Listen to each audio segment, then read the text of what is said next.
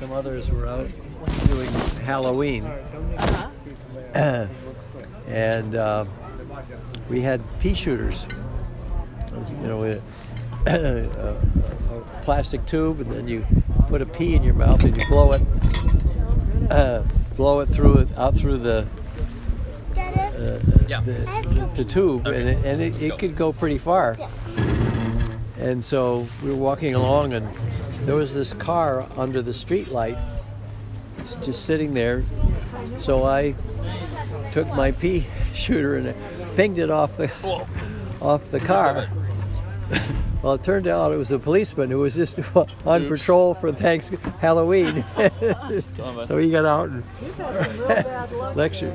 You know, he was friend. He was friendly. You know, wasn't exactly like it was going to break any windows or anything, but but uh, we were properly chastised.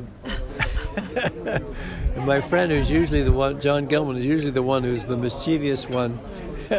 was got great glee in seeing me, the one, the one who was usually the, the goody two shoes, gotten in gotten in trouble.